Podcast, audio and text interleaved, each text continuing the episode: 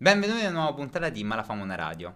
Oggi siamo qui con Matteo Mainardi, coordinatore della campagna Eutanasia Legale promossa dall'Associazione Luca Coscioni, e principalmente siamo qui a parlare di eutanasia legale e suicidio assistito, principalmente per un motivo, perché in Italia purtroppo ci sono stati un sacco di rallentamenti e le stesse persone, ad esempio oggi abbiamo intervistato varie persone a scuola che innanzitutto molte non sapevano la differenza tra eutanasia e suicidio assistito, mentre tante altre non avevano neanche sviluppato un'opinione, non avendo proprio ben capito di cosa si tratta nella fattispecie.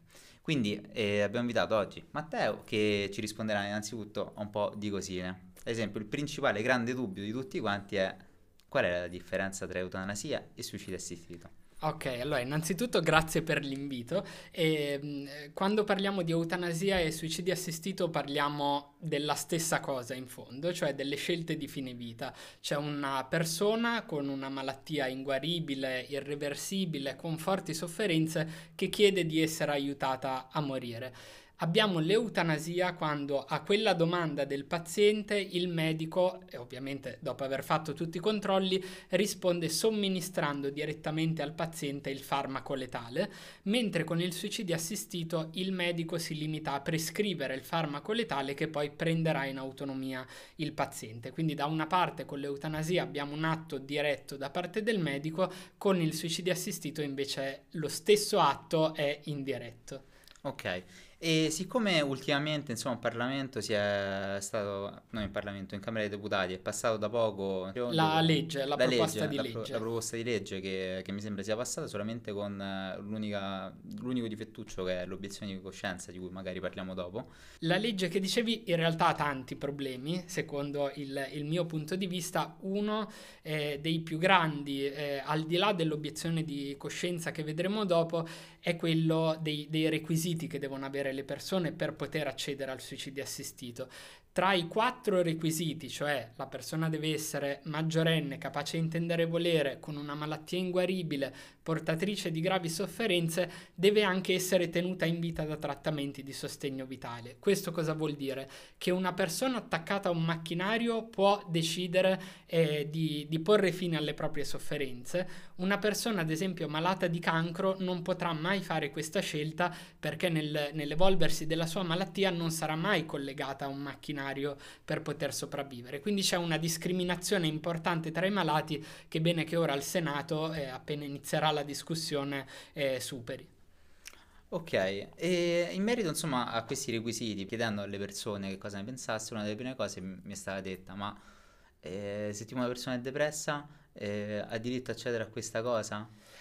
Cioè, chiariamo un attimo questo punto. Per quanto riguarda l'Italia, no, perché anche nella proposta di legge approvata ora alla Camera si specifica che devono essere malattie fisiche e eventualmente anche psichiche, però il requisito della malattia fisica è fondamentale per poter accedere al momento in Italia. Questo non vuol dire che non bisogna pensare anche alle persone con malattia psichica. Altri paesi, insomma, che sono arrivati già all'ottenimento, insomma, dell'eutanasia discutono già su questo fronte?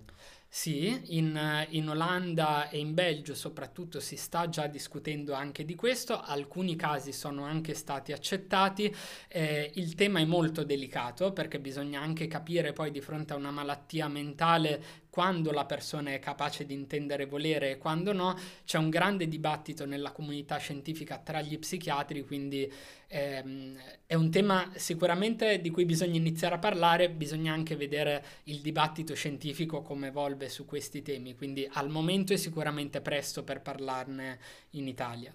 Poi, ad esempio, ora ho un mio dubbio, perché poi noi abbiamo avuto tanti rallentamenti, diciamo, per l'influenza del Vaticano, no? Che non è comunque un fattore di poco conto. Allora, negli anni siamo stati influenzati tantissimo dal Vaticano. Io credo che ora in realtà sia una scusa al Vaticano, sia una scusa della politica. Il Vaticano non ha più l'influenza che aveva semplicemente fino a 10 anni fa. Noi nel 2006 abbiamo promosso un referendum sulla fecondazione assistita per rimuovere quei divieti, e tutte le chiese italiane, da tutti i pulpiti, la Chiesa Cattolica invitava a non partecipare a quel voto, tanto che non si raggiunse il quorum. Questo potere non ce l'ha più la Chiesa.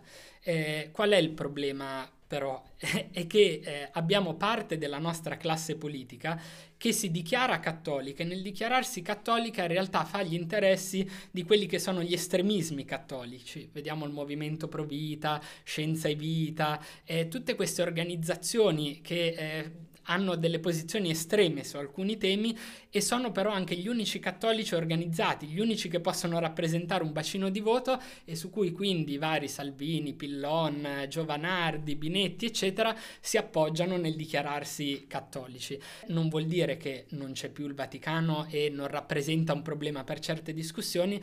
Credo che ormai nel 2022 sia una delle tante voci in Italia che ha tanto risalto mediatico ma poi poco potere reale interno ai palazzi. Allora, tra le varie cose che ci sono arrivate in redazione dopo che abbiamo cominciato a lavorare la puntata, ci è arrivata insomma una domanda, insomma tra le varie domande da porre all'ospite, ovvero quanto può essere morale per un medico praticare questa pratica? Perdo parole. È molto difficile dirlo, secondo me la moralità non deve entrare nel vissuto delle persone e nelle scelte che riguardano la collettività. Poi è giusto che ognuno di noi abbia una linea morale da seguire. Detto questo, quando si tratta di aprire a dei diritti per tutti, la moralità del singolo non può influenzare il diritto per tutti, ecco. Perché molto spesso l'argomentazione per quei medici che insomma si rifanno all'obiezione di coscienza è proprio quella noi abbiamo fatto il giuramento di Ippocrate, noi la gente non la possiamo ammazzare, tendenzialmente detta in maniera molto molto spiccia. Sì. Quanto quadra insomma questa cosa? Allora, innanzitutto qua non si tratta di ammazzare nessuno, cioè una persona... No, vabbè, però nel momento in cui comunque tu devi fornire un'assistenza, ovvero devi prescrivere un farmaco di base per morire. Sì. Quindi... No, certo. Torniamo a quello che dicevo prima, cioè la moralità personale, la coscienza personale... Va bene che valga per il singolo, non può valere per tutto e l'obiezione di coscienza non si può trasformare in un'imposizione di coscienza, che è quello che succede oggi con l'aborto, no? Abbiamo gran parte degli ospedali italiani con il 100% di medici obiettori e quella coscienza personale, quell'obiezione di coscienza si trasforma nell'impedimento del diritto all'aborto. Attualmente in Italia abbiamo molti ospedali che sono 100% dei medici. Abbiamo tanti ospedali con il 100% di medici obiettori di coscienza. In media in Italia siamo vicini all'80% di obiettori, se facciamo la media in ogni ospedale. Abbiamo intere regioni, vedi il Molise, dove tutti i medici sono obiettori, quindi la donna non può di fatto abortire. E anche se c'è l'obiezione di coscienza del medico, il Servizio Sanitario Nazionale deve garantire quel diritto. Allora dunque, ora la mia domanda sorge spontanea. Mi chiedo, come mai si è stati così lenti in questi processi, nonostante ci sia stata una grandissima volontà, no? Ad esempio quando è stato proposto il referendum ci sono state tantissime firme, tanta partecipazione mediatica, popolare. Perché tutto questo rallentamento politico? C'è questo rallentamento in generale su tutte le tematiche che riguardano i diritti civili, non solo il fine vita, e questo va premesso. Purtroppo quando si parla di diritti all'interno del Parlamento c'è da una parte la paura di affrontare certi dibattiti, perché c'è la paura che poi anche l'opinione pubblica si divida. Poi in realtà vediamo che non è così, nella gran parte dei sondaggi vediamo sempre grandi percentuali di persone favorevoli all'apertura ai diritti. C'è da una parte questa paura, dall'altra il fatto di usare sempre i temi dei diritti come temi di scambio all'interno del Parlamento. Quindi tu vuoi far andare avanti questo diritto? Ok, però non mi devi fare opposizione su quest'altro provvedimento e via dicendo. C'è in ultimo il fatto che purtroppo i diritti vengono sempre utilizzati da parte del Parlamento come bandierina per le campagne elettorali successive. Non è un caso che si parla di fine vita solo ora e non in questi 4 anni di legislatura, ma solo ora che manca un anno dalla fine della legislatura. Probabilmente servirà a qualcuno per dire alla prossima campagna elettorale noi vi abbiamo dato la legge sul suicidio assistito, vi abbiamo dato la legge sull'interruzione delle terapie, sul testamento biologico in passato, eccetera.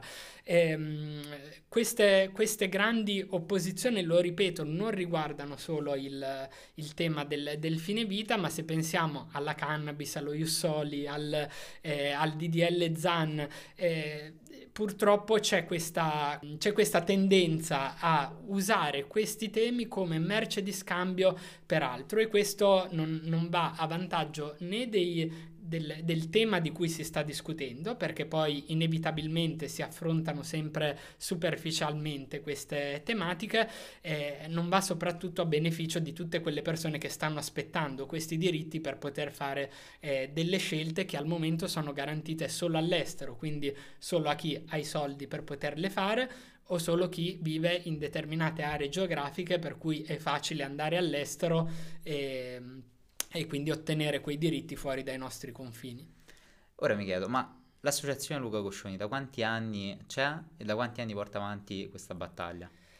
L'associazione Luca Coscioni quest'anno compie 20 anni, è nata nel 2002 da Luca Coscioni, era un ricercatore universitario, un professore universitario, insegnava economia, malato di SLA, che appunto dal 2002 in poi decise di mettere la sua persona al centro dell'iniziativa politica. Luca Coscioni mise al centro della nostra associazione il motto "dal corpo della persona al cuore della politica", proprio perché quello che cerchiamo di fare è non raccontare i nostri, diciamo, i diritti che vogliamo ottenere così ideologicamente, ma cerchiamo di dare tutti gli strumenti alle persone che vogliono fare determinate scelte, di mettersi in primo piano, di diventare loro i condottieri di quella battaglia e quindi raccontare con la propria storia il perché serve una legge.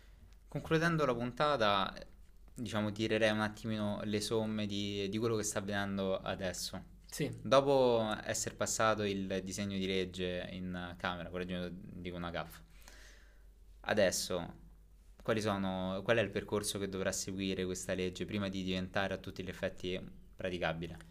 Allora, prima di diventare legge, quindi definitivamente, dovrà passare al vaglio del Senato. In Italia noi abbiamo il bicameralismo, quindi prima una Camera vaglia una legge, poi deve passare all'altra Camera, in questo caso al Senato, che dovrà approvare la stessa proposta di legge senza apportare modifiche, perché se farà anche solo una modifica, si aggiungerà una E da qualche parte, quello stesso testo dovrà ritornare alla Camera per essere rivisto dalla Camera e che dovrà riapprovarlo così come. Ed è quello che è successo la scorsa volta che è stato bocciato? No, nel senso che... Cosa è successo la volta scorsa che era stato bocciato un qualcosa di simile? No, allora, alla Camera dei Deputati è la prima volta che si discute di questa legge, quindi non c'è mai stata nessuna bocciatura al momento, quindi no, non so. Perché cosa avevo sentito tipo di una bocciatura di qualcosa. Forse del referendum. Del referendum, sì. E in questo caso non si è raggiunto nulla, purtroppo, perché la Corte Costituzionale negli anni si è autoassunta dei poteri di decisione sui quesiti referendari, tali per cui in questo caso ha deciso che il nostro quesito avrebbe toccato una legge a contenuto costituzionalmente vincolato, per cui non si può fare il referendum su questo. De base, come direbbe qualcuno, supercazzola. Una supercazzola, assolutamente una supercazzola, usata però tante volte per non permettere ai cittadini italiani di andare a votare per dei quesiti referendari. La differenza con la legge è che la legge invece ha il suo percorso all'interno del Parlamento, un percorso che si è accelerato solo ultimamente per via dei due richiami della Corte Costituzionale a legiferare e poi anche per la spinta referendaria, che comunque richiami della Corte Costituzionale. Stiamo parlando del caso di Marco Cappato. Sempre di Marco Cappato e DJ Fabo, sì. Ok, e adesso mi troverei a ringraziare Matteo per essere stato qui con noi. Grazie a voi. Del tempo che ci ha dedicato e tutta quanta l'associazione Luca Coscioni. Detto ciò, questa è Ma la famo 'na radio e alla prossima. Alla prossima.